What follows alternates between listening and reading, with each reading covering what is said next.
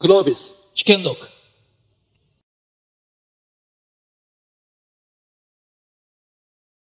はい、ではテクノロジーの未来ということで、今日は皆さんにお集まりいただいたんですが、今日のご登壇者の方、かなり幅広い分野でして、もうちょっと何を聞こうかなっていうところからあるんですが、これからの日本でも世界でもテクノロジーがどんどん進化していくので、それを取り入れた経営であったり政策を考えていかないといけないということで、今日の皆さん最前線の方に聞いていきたいなと思っております。ではですね、テクノロジーといってもいろいろあると思うんですが、まずちょっと里見さんにお伺いしたいなと思っておりまして、セガサミさんいろんな事業されていると思いますけれども、特にエンタメコンテンツの事業領域はもう新しいテクノロジーがもうどんどん出てきて、もう毎年違う世界を生きているような状況かと思うんですけれども、そんな中でですね、特に最近ホットな、メタバース NFT のあたり、どんな考え方で事業を取り組まれているかとかですか、そのあたりまずお伺いできればなと思いますけれども、はい、このお題をもらったときに、前のセッションでも、話されてましたけど、メタバース NFT が一番いいんだろうなと、過去の G1 でも NFT かなり国光さんが喋って好評だったと聞いてるんで、ただですね、一応いろいろ広報からも我々止めてられてまして、実は、ここにいらっしゃる方々 NFT みんなね大賛成な方多いと思うんですけど、とあるリサーチで7割のゲーマーは NFT 大嫌いっていうリサーチ出てるんですよね。で、実際我々もNFT やってる Web3 のダブルジャンプさんに投資しましたって発表したら、世界中のファンから批判が来て、で NFT って結構嫌われてるんですよ、世界で。特にゲーマーは嫌いな人が多くて。それなんで嫌われてるんですか？大きく分けて3つ理由がありまして、1つは詐欺だろうと、ポンジスキームとかネズミ講とか、実際詐欺も起きてますっていうのと、2つ目は、グリードだと、もう業者の金儲けのためにやってんじゃないのと、ゲームが面白くなるためじゃないでしょと。で、3つ目が結構日本の人はあんま知らないんですけども、ブロックチェーン使ってるので CO2 ものすごい排出するって言って、海外の若い子は環境破壊だと NFT はあんなもん使うなってすごい批判が来て、それで実際とあるゲーム会社とかもこのゲームの中に NFT プレイトゥーアン入れますって言ったら撤回させられちゃうぐらいのがあって、今日はその NFT もね、そういうご意見もありますよという話もぜひしたいなと。あとはメタバースは後ほど多分出てくると思うんで話したいなと思いますが、はい、ありがとうございます。実際ゲームの領域ではかなり進んでいると思いますけど、そこに取り入れていくにあたって、経営者自身が新しいテクノロジーを積極的に学んでいるっていうことなんですかね。その新しいテクノロジーを。そうですね、なのでまずは100円は一見にしかずということで、うちも取締役会とか経営会議を、うちの80過ぎの父親も含めて VR でホライゾンでやってみたんですけども、結構面白くて、みんなキャッキャしててなかなか会議進まなかったんですけどもうおじいちゃんとおばあちゃんもみんなこうキャッキャしちゃうっていうね。で、今の VR で僕はすごい進化を感じてるのは、実はセガって1993年にセガ VR っていうのをイデオさんと発表して、ものにはならなかったんですけど、ただ96年にはアトラクションで VR をやってて、 VR がものすごいやってたんですが、ちょっと早すぎるセガシリーズっていうので、なかなかマスになる前にやめちゃうのがセガなんでですが、今の VR 皆さんぜひねトライしてもらいたいのが、音がものすごい良くなったんですよ。その画角が大きくなったとか画質が良くなったのもあるんですけど、ものすごい音が良くなって、例えば Zoom だとじゃあ6人で会議やってますっても全員平面で距離感がないですよね。それがこう Zoom で部屋の中入ると、実際にやっぱりそこにいる右に人は右から、左の人は左から声が聞こえてくる。だからソーシャルディスタンスは全然違うんですよね。なんで本当に一緒にその空間を共有してる感が出てくるって、ここが多分 VR が本当にマスに受けていくところの肝かなっては思いますね。ありがとうございます。まさに今その人と人との関係のところで、そのテクノロジーの在り方によって変わってくるというところなんですけれども、ちょっと栗山さんにお伺いしたいんですが、そのコネクティビティというところで、特にNTT ドコモさんではもう社会のデータの、処理であったりとか、AI、IoT の活用であったりとか、そういうところを進められていると思うんですけれども、特に最近ご関心があって注力されている領域ですとか、何かお考えがあればご共有いただけますか。はい、今里見さんが音声のボイスの話をされて、で我々100年以上音声をこう世界中に届けるということでビジネスをしてきました。でそういう意味では音の先ほど言った指向性とかどれだけナチュラルな音を伝えられるかって非常に重要で、皆さんも最初に携帯電話って持たれた時の音って今からもう想像できないぐらい耐えられなくひどかったと思うんですよね。今だいぶ自然になってきた。やっぱりそれぐらい我々音にこだわって音を伝えることがその人の人格を伝えることだと思ってるんです。皆さん顔は特にマスクしてるとなかなか認識できないじゃないですか、外で会った時にあれ誰だったのと思うんだけど、声聞いた瞬間にあの人だと思うことあると思うんですよね、そういう意味で音はすごく大事。やっぱり人間をそのまま表してるんだろうと思うんです。でそういう中で我々がやってきたのはまず自分たちの国土の中で通話とか通信をつなげていくって、コネクティビティって言いますけど、でそれが世界になって、我々海底ケーブルを日本発着でものすごく引いてるわけですけど世界中でやりますと。で、その延長線上で今海もなるべく近距離は無線を飛ばそうとしてますし、それから、ドローンだけじゃなくてハップスって空飛ぶ、なんとかな通信飛行機みたいなものですね。それから衛星通信は昔からやってます。そういう意味で人間の活動が陸地だけじゃなくて海洋、特に今国家経済安全保障とか、それから洋上風力とかいろんな産業活動があるいは事業活動が海に向かっているので、それを捉まえるということと、それからこれからどんどん宇宙に行きますよね。そういう意味で宇宙も今正直言ってなかなかビジネスにならないんですけど、まず可能性としてはそれを全部捉えていきたいなと思ってます。で同時に我々今まで人間と人間を結ぶ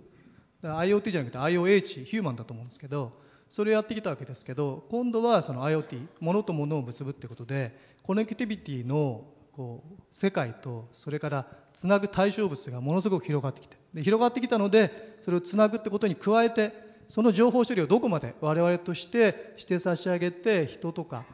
さっきの音声なんかそうですよね、ある意味情報処理なんですよ。それとか人とか企業とか産業に返していけるかってことを目指してやってます。ありがとうございます。かなりもう幅広いことをされていると思うんですけれども、経営的な目線でこの領域、このテクノロジーに張っていこうというような意思決定というのはどういうふうにされているんでしょうか。御社だと特にテクノロジーに明るい方も多いのかなとは思うんですけれども、はい、まず、我々ずっと通信の大容量化高速化ってやってきて、でもやってることはずっと光なんですよね、それこそ1960年代ぐらいから光の研究、光ファイバーで、光で通信を届けるってことをやってきて、で1960年代から70年代にこれノーベル賞を取ったチャールズ・カウって人が光で通信できるって発明したんですね。でその直後ぐらいから我々も研究を始めてて、で、光ファイバーの大量生産方式っていうのを80年代ぐらいに作って、で85年ちょうど民営化した時に光ファイバーを北海道から九州まで機関網で引いたんです。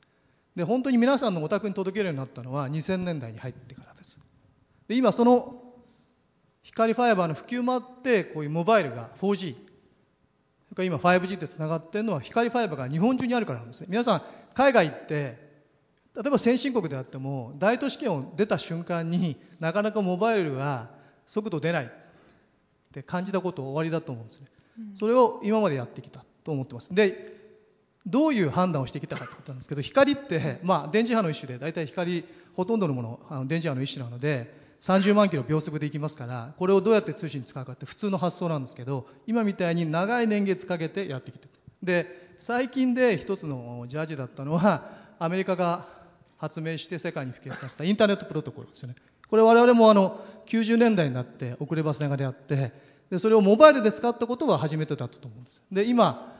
その成果を受けてモバイルとインターネットで比較的利益を上げてます。でその時にじゃあ次の時代に何かっていうことで、次の時代を支えてくれるような研究に少しずつ張ってるって感じです。なるほど。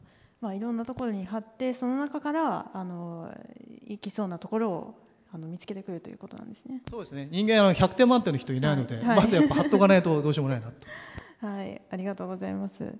では次はですね、ちょっと矢野さんにお伺いしたいんですが、皆さんちょっとご覧いただけますでしょうか。この矢野さんの両手にデバイスがついておりまして、これちょっと何を計測しているのかお伺いしたいところなんですが、日立さんとあとその、ハピネスプラネットさんで、特にウェルビーイングとかハピネスに関してテクノロジーを使って事業を進められているということで、そのあたりのお話をぜひお聞かせいただけますでしょうか。はい、ありがとうございます。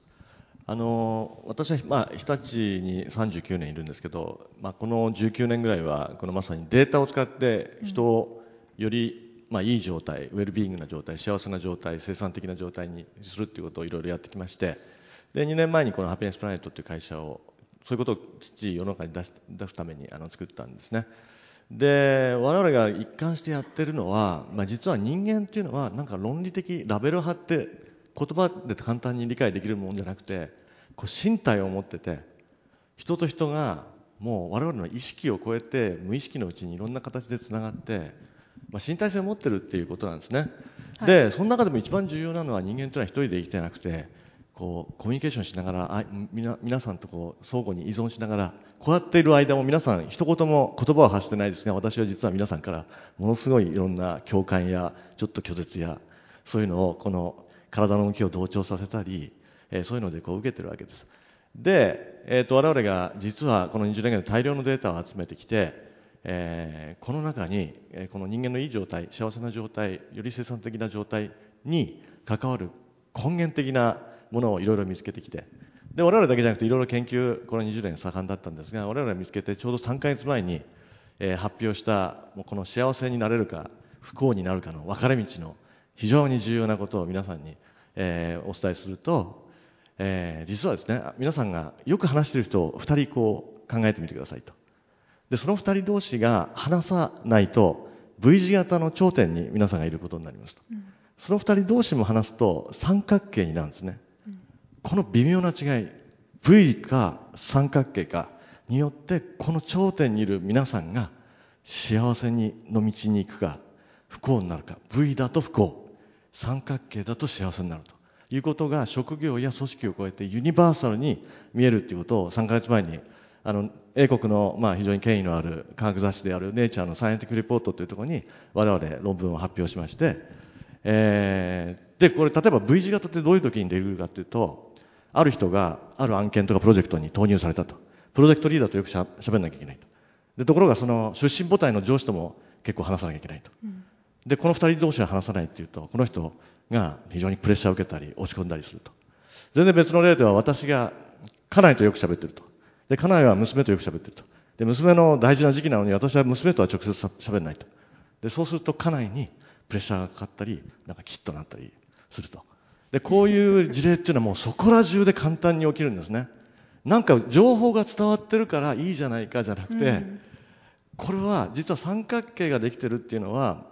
その人間関係の中にコミュニティが形成されてるってことなんです。ですから我々ってこの論理的に考えると、仕事の上だったら要件がちゃんと報告や指示や依頼や回答してればいいじゃないかって頭の中で考えながらるようで、人間っていうのはまさに身体性を持って生きてるんで、この三角形ができるようなコミュニティの中にいないと、生きてる心地がしない、だから生産的にもならないっていう存在だ。これデータがもう明確に示してるんですね。で実は我々のちょっと長くなりましたが、で実は三角形作りをデジタルでサポートしようということで、月曜日になるとこの3人で互いに応援し合ってねっていう、応援団チームっていうのを自動で任命し、でその V 字型のところに三角形ができるように、自動でこのデジタルというかアプリでアサインをし、で1週間経つと来週月曜日になるとまた違う三角形が、特にこれまでの V 字型のところを三角形に結ぶように、アサインすることによって、そこら中に組織図ってよく考えてくださいと、逆 V 字型ばっかりなんですよね。どこにも三角形がない。だから組織図通りコミュニケーションしてたら、データで証明された不幸な組織に必ずなるってことです。いくらワンオンワンで上下のコミュニケーションを増やしても、ますますそこの呪縛が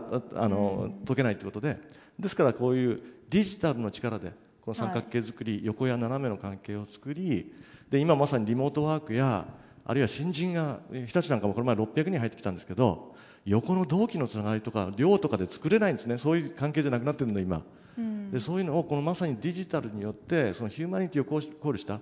で今のデジタル技術を使って、まあ、作っていく、そういう技術。これで日立さんの役員は仲良くなってるんですか？まだですね新人から始めてますじゃあ、今日の参加者の皆さんは知ってる方と知ってる方をつなぐことが、まあ、一番幸せになるということなんですね。はい、ありがとうございます。じゃあちょっと出雲さんお待たせしました。今まあヘルスケアの話もありましたけれども、ユーグレナではバイオジェット燃料の、開発もしていて、まあ、テクノロジーの、活用で不確定な要素もかなりたくさんあると思いますけれども、その中どういうふうに向き合っていくのか、どういうふうに経営されているのかというところで、まあ、何かお考えですとかありましたらぜひお願いします。はい、まあ、そのご質問とあと今日のテーマがその進化し続けるテクノロジーの最前線ってあるんですけれども、はい、その一番大事なのはそのテクノロジーって2つあるんですよね。その予測可能なそのテクノロジーとその予測不可能なテクノロジーっていうのがあって、でその進化し続けるテクノロジーっていうのはこれ絶対原理的に予測不可能なんですよ。そのテクノロジーにはその2種類あるっていうのがその、まあ、いろんな表現ができるんですけど、その予測可能なものはその身体性があって、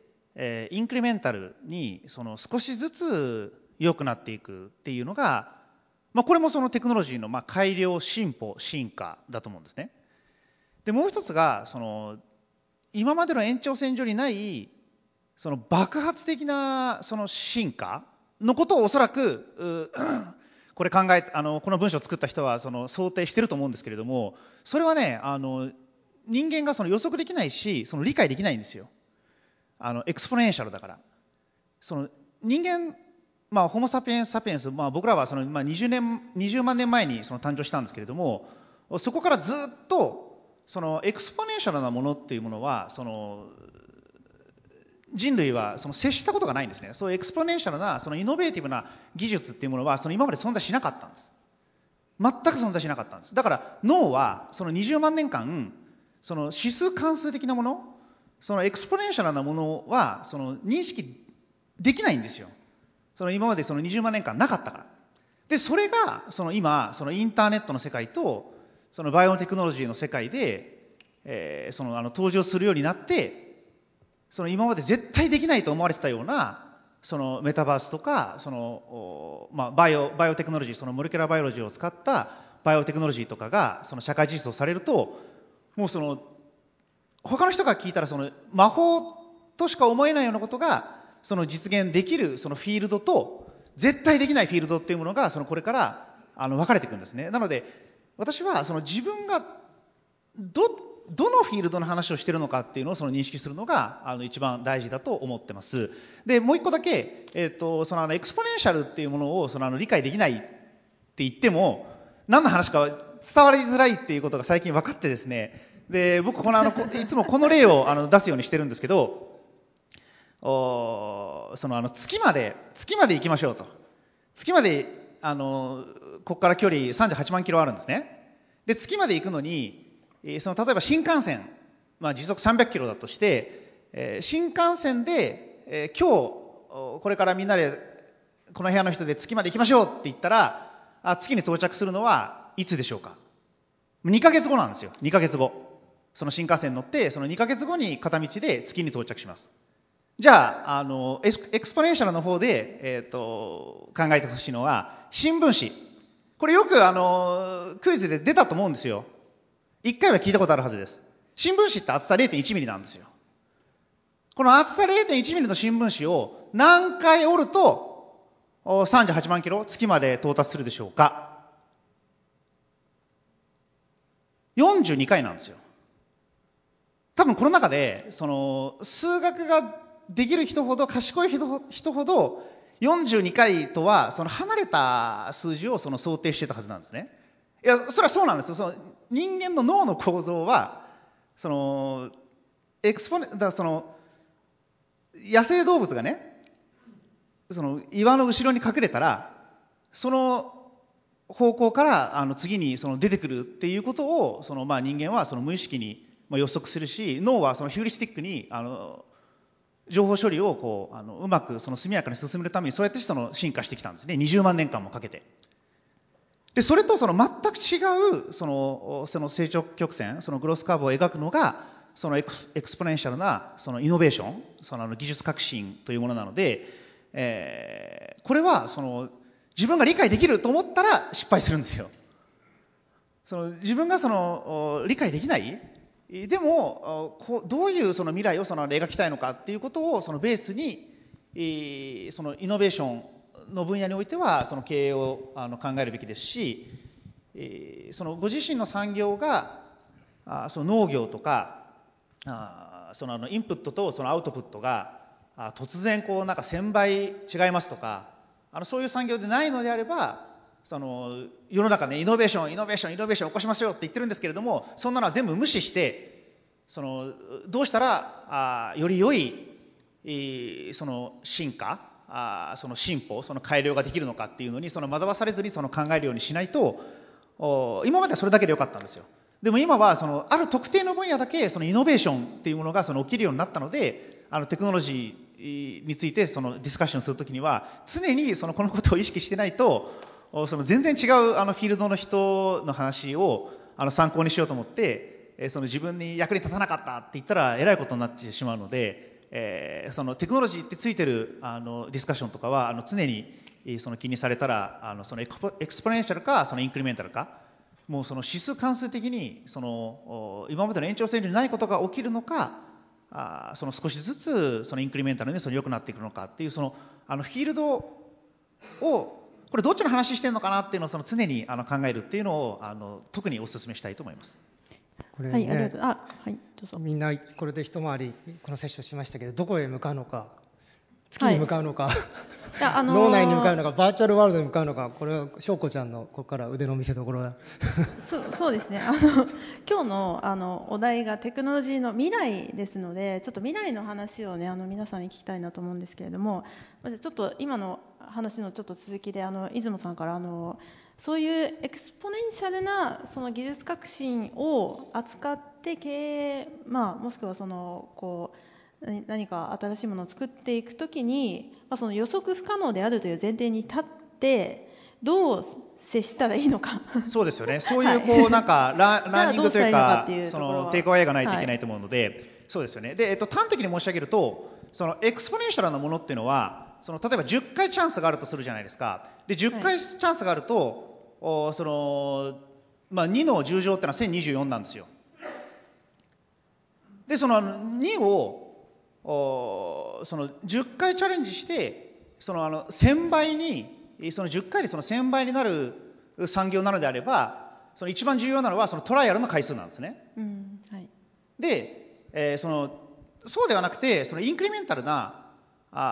ょっとずつちょっとずつ良くしていきましょう、それが競争優位に直結しますっていう時には闇雲にたくさんやっちゃダメなんですよ。ヒストリカルに今までどういう経緯で研究開発をしてきて、この産業ではどういう改良をコツコツ積み重ねていくことができるか、そういう積み重ねの差が、例えば僕らの分野でいうとエンジンとか内燃機関とかが一番それに近いんですけれども、こういう産業は10年で1000倍とかそういうこと絶対起きないんですよ。だって今時速100キロで走る車が10年前に100キロで走る車が今じゃあ最高時速10万キロ出るかって言ったら出ないじゃないですか。でも10年前に発売されているドコモの携帯電話と今発売されているドコモの携帯電話の半導体の集積度合いっていうのはムーアの法則に従って10年で1000倍に能力が上がってるんですよ。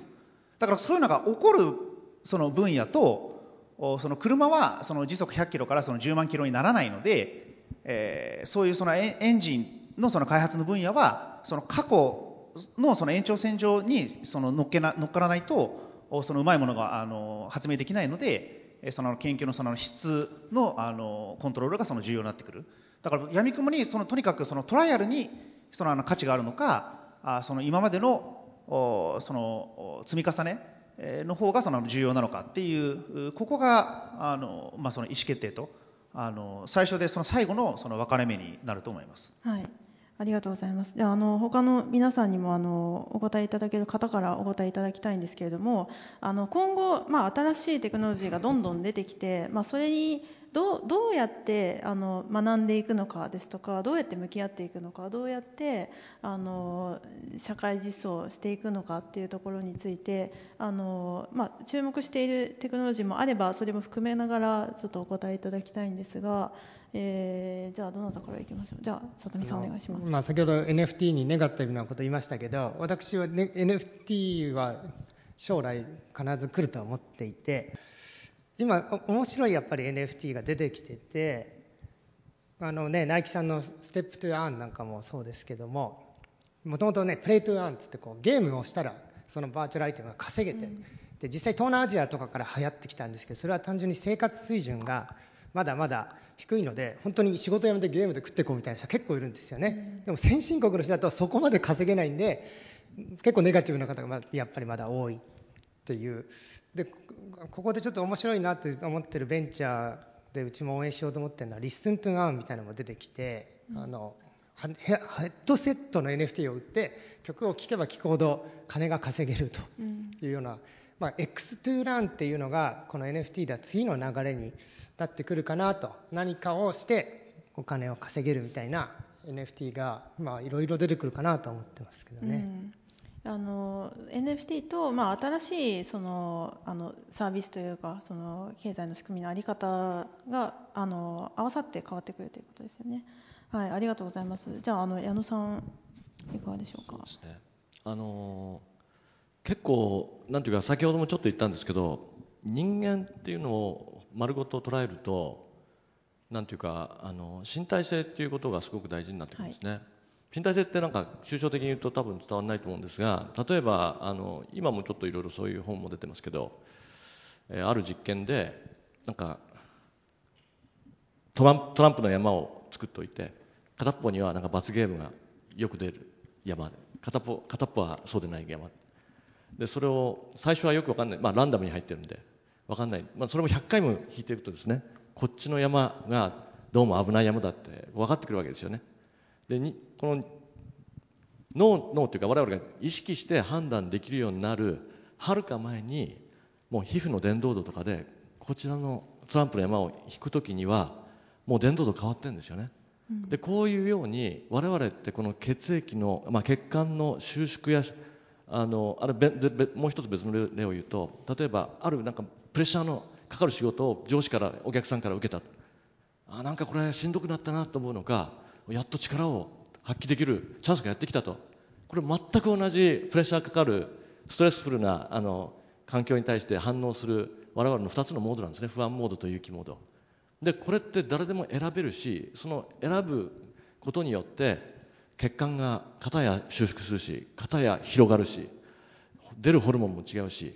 でこういうことって全部パフォーマンスにも幸せにも全部関係してくれるし、だから今まであんまり表面上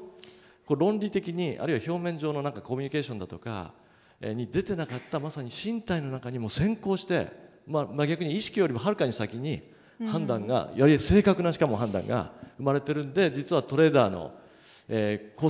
非常に優秀なトレーダーなんかはそういう極めて身体的な反応を大事にして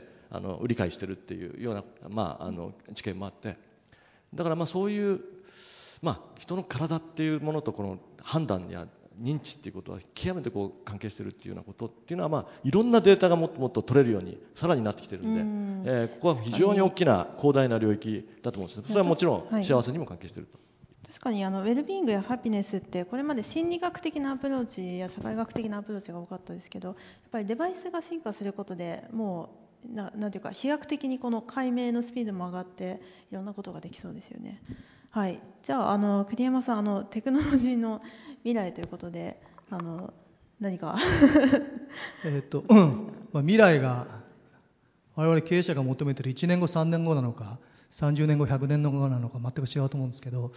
例えばアートって今デジタル化してると思うんですね。みんな誰でもクリエイティブコーディングを使って作れますと。でオンサイバーを使ってギャラリーを載せられました。それからアートブロックスを使って売買ができます。そういうプラットフォームがありました。でどんどんいろんな人がそのアートの世界に自分から入っていける時代になりました。これはデジタルの力だと思うんです。でも同時に、じゃあそのデジタルのアートはマティエールを、絵肌を表せますかと、まだ無理ですよね。これ表せるようになるかもしれないけど、そういう意味でそのデジタルとアナログの、あるいはリアルとサイバーのスピードと表現量が全く違うと思いますね。我々もそのデジタルはさっきの話でいけばエクスポネンシャルだと思ってます。皆さんが使っているスマホは昔皆さんが小学生ぐらいの時に見たクレイのスーパーコンピューター、もう部屋の中いっぱいにあります。どのようにも何倍も何十倍も何百倍も機能は上です。でこれはわずか10年、20年の間でこの変化が起こってます。ものすごいです。だけどじゃあそれを使っている皆さんの能力はそこまで革命的に伸びているかと伸びない。だから我々もどうしてもその裏側の技術としてのデジタルはものすごく先を行くと思って作ってやってますけど、それを人間が使うということについてのヒューマンインターフェースとか、あるいはそのヒューマンインターフェースだけじゃなくて、さっき光ファイバーの話しましたけど、ものすごい高速で大容量のデータ通信を送れるわけですけど、だけどその光ファイバーの工事をやることはリアルなんで、本当にアナログの工事の人がこういう工程をちゃんと踏めますか、美しく家の中で配線できますかということを練りに練ってインクリメンタルに改善をしていると。この差を両方どういった接合面でハイブリッドで経営できるかっていうのは我々が今意識しているところです、はい、ありがとうございます。ちょっとまだまだお伺いしたいところではあるんですけれども、全体討議のお時間になってまいりまして、会場からご質問をお受けしながらちょっと続けていきたいなと思うんですが、ご質問ある方を手を挙げていただいて、で、答えていただきたい方がいらっしゃれば指名いただければと思います。じゃあまず何人か質問を取っていきたいんですけど、じゃあお願いします。すみません、質問というよりも日立の矢野さんにですね、先ほどの三角形のお話すごく興味深かったです。私伊勢市長の鈴木と言います。市役所のコミュニケーションをなんとかせなあかんとずっとこの半年ぐらい悩んでおりましてようやく今課長面談から始まったんですけども、1対1だけじゃあかんのやなとちょっと反省して、そのアプリの汎用化とか予定されてましたら教えてください。じゃあ、ちょっと他にもご質問あればお伺いしてから。じゃあちょっと先に矢野さんお願いします。いつでもご提供できますすでに実は5月からかなり広く展開させていただいてまして、すでにこの4ヶ月で120社ぐらいから、まだスモールスタートが多いですけど採用というか、我々の会員になっていただいて、みんな前向きにつながる、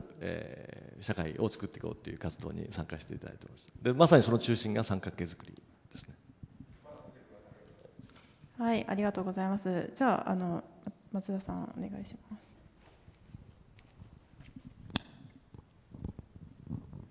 じゃあその次そしたらテクノロジーの、未来をかけて新しい技術をどんどん追いかけていかなきゃいけない。で、それを怠ると結局、今日本が全体的にそうなっちゃうんですけど、置いてかれてしまうってこともあるんですけど、一方でそこに手を出すことによって、さっきのセガの NFT でゲーマーに嫌われるじゃないですけど、なんかやることによってそのネガティブイメージがついちゃったり、逆にそこに投資したことによって大きなロスが出てしまうっていうようなことがあって、結構その判断って難しいと思うんですけど、今その辺でじゃあ実際に今どこに貼ってどうやってどんくらい金を突っ込んで未来を作っていくかみたいなところってどんなふうに考えておられるのかって、ちょっと難しい質問かもしれないんですけど教えてください。はい、特にどなたに答えていただきたいというのはありますか。特にじゃあ、セガサミーさん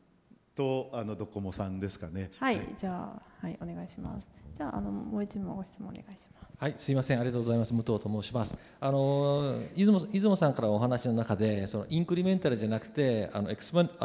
ネンシャルなというキーワードがあって、ぜひ4人の方にお伺いしたいのは、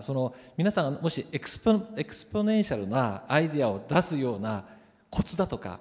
何かアドバイスとかあればぜひいただきたいと思います。よろしくお願いします。はい、ありがとうございます。じゃあ、まず1問目から、さっき言った通り、こう社員も嫌いな人多いんですよ、 NFT だから。これ NFT をガンガンうちがやるぞって言うとやめますみたいな。もう当時、オンラインで現地のトップとかともこの101でいろいろで僕はヒアリングもしたら、やっぱり嫌いだと言ってる社員結構いると。でうちが強引にこうプレイトゥーアーンのゲームやったらやめちゃう。もうリテンションが今結構大変なんです、ゲーム業界。もうガーファムがすごい採用するんでもう大変取り合いなんですけど、なのでうちはだからスタートアップと組みましょうと。でスタートアップに投資して Web3 の会社なり NFT やってる会社とやって、彼らにやってもらうとか、うちがどんどん表に出ないとか、もしくはそのトムスっていうアニメの会社ありますけど、そこではルパン三世のスニーカーを売って、これもまた一瞬で売れちゃったんですけども、そういうこう食いついとかないと本当取り残されると思ってるんで、そういう形で批判を受けながらもかわしながらもやっていくということですね。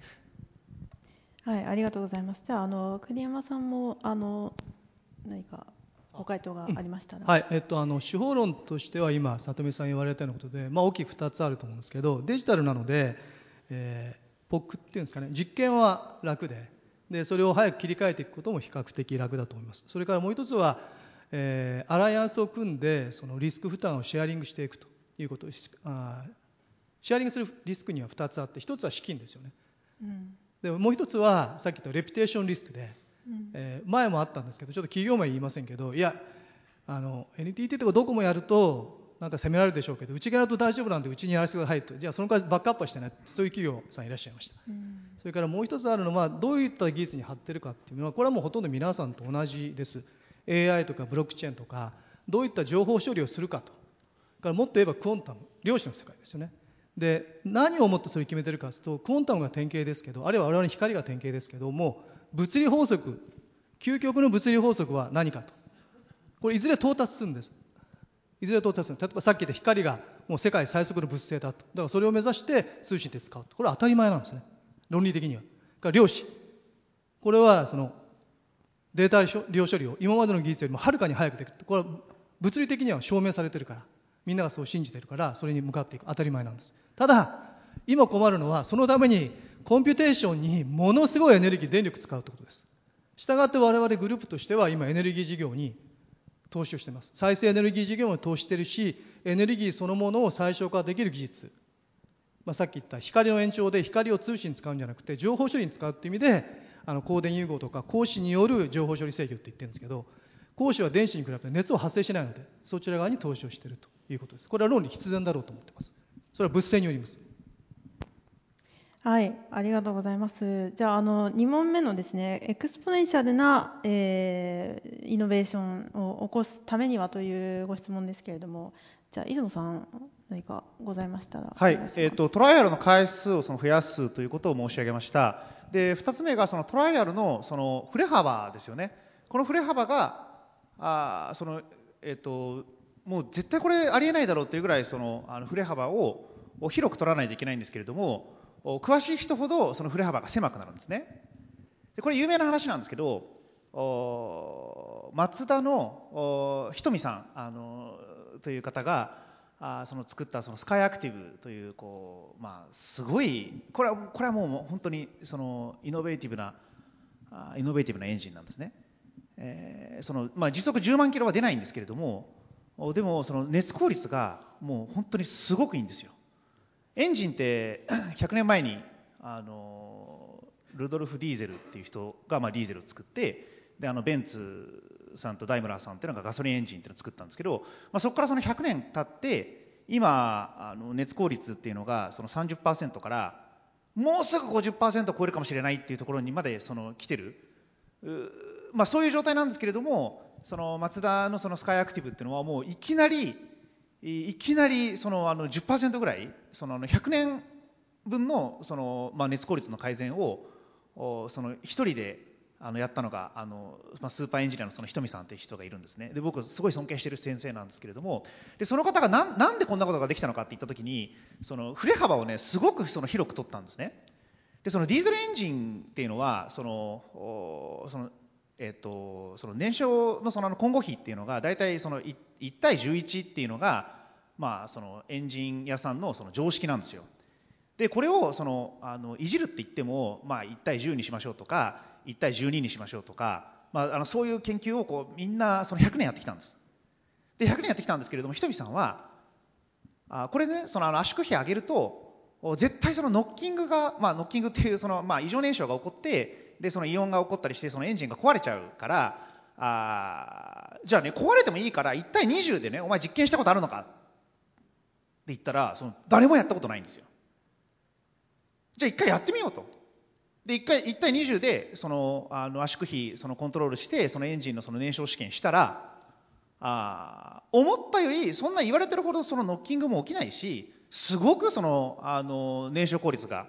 良くなったっていうのがその分かって、それでこう今までとその全く違うそのマツダのそのスカイアクティブっていうエンジンをその到達したんですね。ですのでその詳しい人ほどそのトライアルの回数増やせっていうとやるんですけど、もうその1対11 の, その前後なんか 0.1 とか 0.01 とか 0.001 とかそういうこうそっちに行くのがその常識だと思ってるんです。でその常識とその盲点、そのブランドポイントっていうのはその人はその自分一人では絶対気づけないので、その振れ幅を増やすためにその何をしたらいいのかっていうと、ダイバーシティが重要なんですね。そのバックグラウンドがその違う人に、そのチームにチームメンバーに入ってもらう、もう単純にこれだけなんです。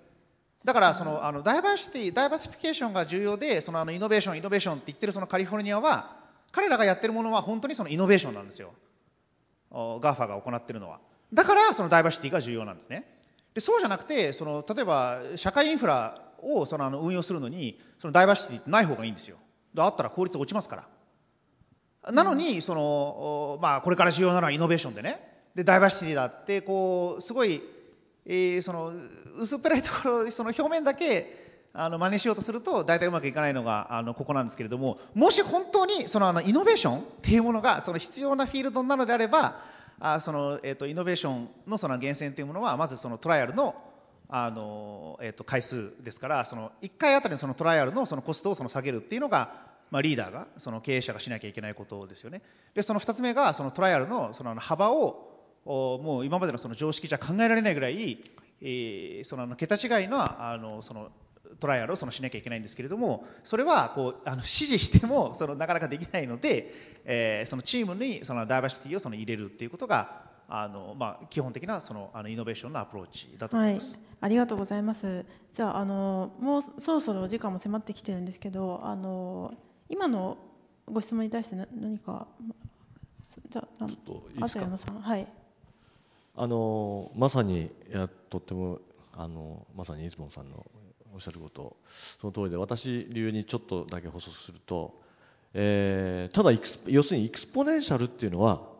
ある意味で言うと実はものすごい積み上げなんですよね。で一個一個はちっちゃいわけですよ。で例えば私は結構さっきの新聞を折るものじゃなくて、でも1週間にたった 2% だけでもなんか新たなアイデアとか工夫を入れるって、1年続けるとどうなると思うと、そうすると実は3倍になるんですよね、2年で9倍になるんですよ。もう要するに1桁変わるってことです。1週間にたった全体の 98% 同じで 2%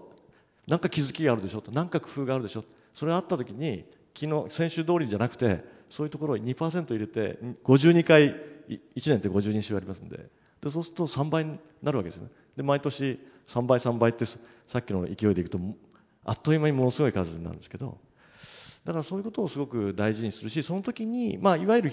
表面的に、まあ、割と見えている課題を解くっていうのも大事なんですが、その前提となっていることも疑うことも躊躇せずにやれっていうことなんじゃないかなというふうに私は思っています、はい、ありがとうございます。じゃあ里見さんは大丈夫ですか。じゃあはい、ちょっと最後になるかもしれないですけど、出すのと実行するのは僕はちょっと違ったと思ってて、アイデア自体は出てくるかもしれないんですけど、既存の組織を実行できないですよねという、まあ、皆さんもいろんな事例あると思いますけど、うちでもゲームのビジネスコンテストやってカジュアルゲームのアイデアがあったんですけど、もうチーム内でケチョンケチョンに言われて、彼は結局やめて独立したら大ヒットしたんですよ。そのスタジオはヤクザのゲームを作る会社チームだったんで、そのカジュアルのゲームを評価できなかったんですよね。なんでうちもソーシャルゲーム当たった時も、もうクリステンセンの教科書を読んで、もう組織分けたんですよ。もう実行するにはもうそれしかないですよね。既存の意思決定と既存のチームの中ではもうニューアイディアイノベーションはもう否定しかされないんで、組織を分けて意思決定を分けると結構うまくいくかなと思いますね。はい、ありがとうございます。じゃあ、お時間的にどうですかね。